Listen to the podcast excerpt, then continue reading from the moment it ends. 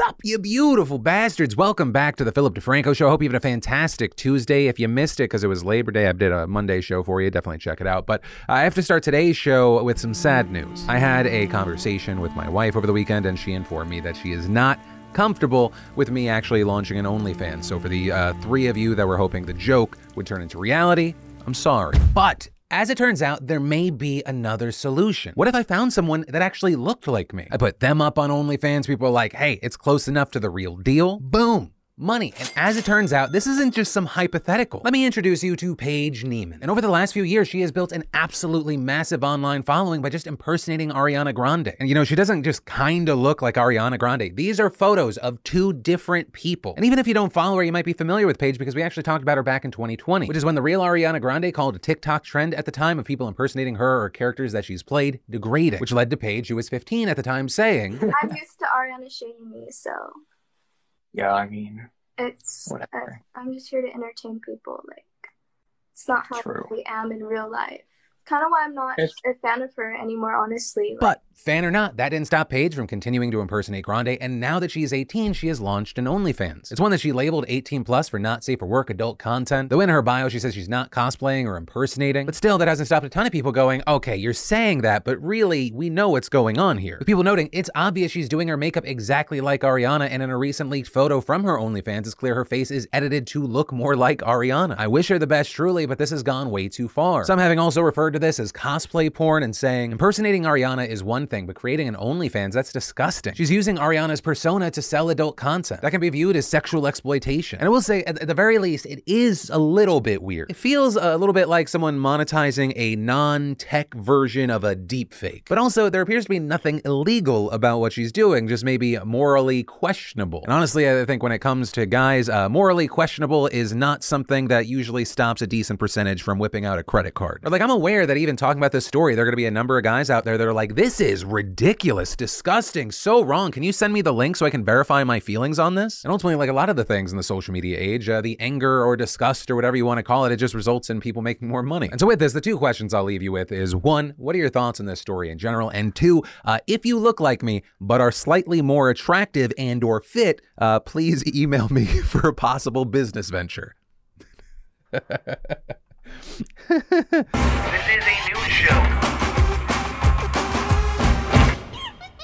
Then I want to talk to you about TikTok because there was some news recently that broke and it made me wonder is there something that could happen with TikTok that would actually make me delete the app? Because it brings me a questionable amount of joy, which I'll touch on in a second. So it makes me go like, what would I be comfortable with? Since, you know, the more you enjoy something, the more bullshit you'll deal with. And the reason that was on my mind is because as Bloomberg reported, on Monday, several cybersecurity analysts tweeted about the discovery of what was purportedly a breach of an insecure server that allowed access to TikTok storage, which they believed contained personal user data. And noting only days earlier, Microsoft said it had found a high severity vulnerability in TikTok's Android application, which would have allowed attackers to compromise users' accounts with a single click. So concerning, but then on the other side of this, you have TikTok saying, no, the reporting here is inaccurate. And saying, quote, our security team investigated the statement and determined that the code in question is completely unrelated to TikTok's backend source code. But with that, we saw Troy Hunt, an Australian web security consultant who we actually had on the podcast back when I had a podcast, reportedly going through some of the data samples and saying that he found matches between user profiles and videos posted under those IDs. But also noting that some of the details included in the leak were publicly accessible data that could have been constructed without breach. And saying this is so far pretty inconclusive. It's a bit of a mixed bag so far. So you have all of that happening, as well as Joe Biden potentially signing an executive order soon that could impact TikTok. But I don't know if there is anything that would actually make me delete the app. And it's not because we post TikToks and crush on that platform. In fact, I, I lose money by by putting content out on TikTok, but just the sheer amount of messiness that people knowingly and publicly put out on that platform. It is it is irreplaceable. Like, don't get me wrong, most of my TikTok feed, i- it's just like comedian TikToks, both kind of mainstream as well as my favorite person on the app. I can't, I don't know how to pronounce his last name. It's like Tony Stadovsky. But in addition to that, I have a group chat that is just dedicated to messy, messy TikToks. I, I got to show you the newest one. People just posting this shit for free blows my mind. Here we go. You conveniently missed a few things here, so let me help you out with this timeline.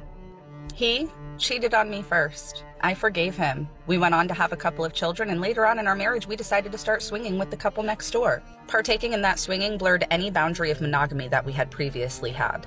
While we were swinging, we became heavily involved in drinking. While we were drinking, I eventually had an affair and got pregnant. I told him that I had the affair. I told him I got pregnant. I told him I wanted to keep the baby. He said, Hey, I'll raise the baby as my own since the biological father wanted nothing to do with her. Little did I know that behind the scenes he was having an affair with my mother, and they were mustering up this whole plan on how they were going to take my children from me and go live happily ever after. We both cheated on one another, but I never deserved for my mother to betray me in the manner that she did.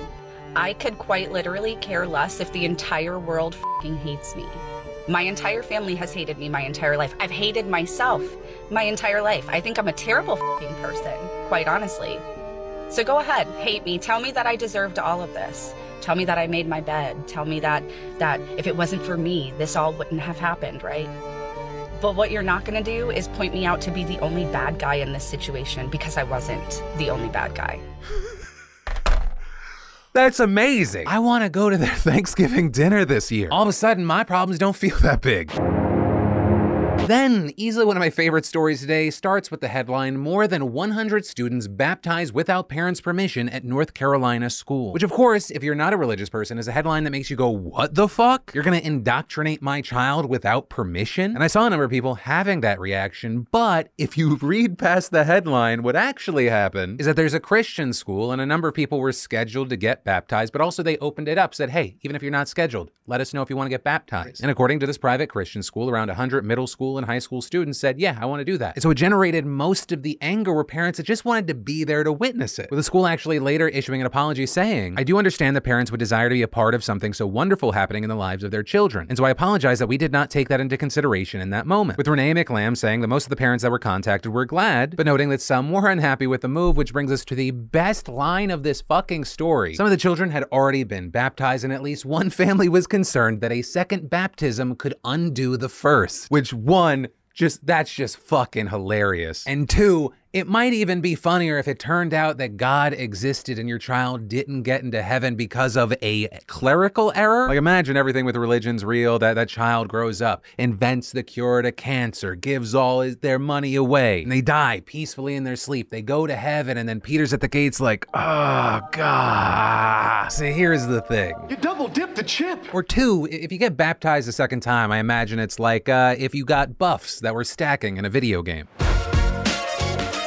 But from that, I want to take a quick second to thank the fantastic sponsor of today's show, Raycon. Raycon's wireless earbuds give you amazing audio quality wherever you go for half the price without compromise. They've got three sound profiles pure sound for when I'm listening to podcasts, balanced sound when the music changes up, and I love the bass sound, especially when I'm sprinting. I need that music pumping me up, otherwise, I will realize I'm trying to sprint in 107 degree weather. But also, on that note, Raycons are incredibly comfortable with optimized gel tips for the perfect in ear fit, so they don't budge, and trust me, they do not budge. Plus, Raycon earbuds have a 32 hour battery life for 8 hours of playtime with a built in mic, so I can take calls with two taps of a button. They're also set to noise isolation, but if you need to hear what's going on around you, you just touch and hold the right earbud logo for three seconds and you're in awareness mode. And did I mention that they're Siri and Alexa compatible? Super easy to pair, and it's no wonder that Raycon's everyday earbuds have over 50,000 five-star reviews. So what are you waiting for? Click that link in the description or go to buyraycon.com slash DeFranco and get 15% off your Raycon purchase. How does a minimum wage fast food worker making $22 per hour sound to you? And I ask you that not because I, I like random hypotheticals, but rather because of this news we're seeing out of California. So to celebrate Labor Day yesterday, California Governor Gavin Newsom signed a landmark bill that will massively increase protections and wages for fast food workers in the state. And under the legislation, California will now officially create the first ever state council given the authority to set up standards on minimum wage, safety, hours, and other working conditions. It will be composed of four workers, delegates, four employers, representatives, and two state officials. And what they do will likely be massive for the more than half a million fast food workers in California. And that's especially true when it comes to wages because the new law allows the body to raise the minimum wage as high as $22 an hour for fast food chains with more than 100 restaurants starting next year, with also cost of living adjustments after that as well. So we're talking about a potential massive jump from the current statewide minimum wage of $15 an hour for businesses with more than 26 employees. And so with this, you had many labor groups applauding the legislation, saying that it's necessary to protect a group of workers in a sector that is strongly reliant on the franchise business model that they say is riddled with worker abuses and wage theft, and claiming that this is a powerful powerful step forward in what's known as sectoral bargaining, which allows workers and management to negotiate industry wide wages and conditions instead of doing so at individual companies and locations. And arguing that it's especially important in this specific industry, where they say enforcement of proper working conditions and other protections have traditionally required workers to come forward against their corporate overlord employers. With the president of the Service Employees International Union calling the bill one of the most important pieces of labor legislation in a generation. But on the other side of this, we also saw many fast food restaurants and franchise owners condemning the law, with the International Franchise Association, which represents the industry, saying franchisees told them they do not know how they'll be able to make it once the bill goes into effect, and arguing that the law will raise prices for businesses that will then be passed on to consumers. And they are citing an analysis from the University of California at Riverside that found that a 60% increase in worker compensation could increase prices by as much as 20%, with some opponents even saying they've had early talks about launching a campaign to put the issue before California voters in a referendum in 2024. And so, with all of that said, I'd love to know your thoughts on this story and this recently signed bill. Are you for it? Are you against it? Why? Why not? Let me know.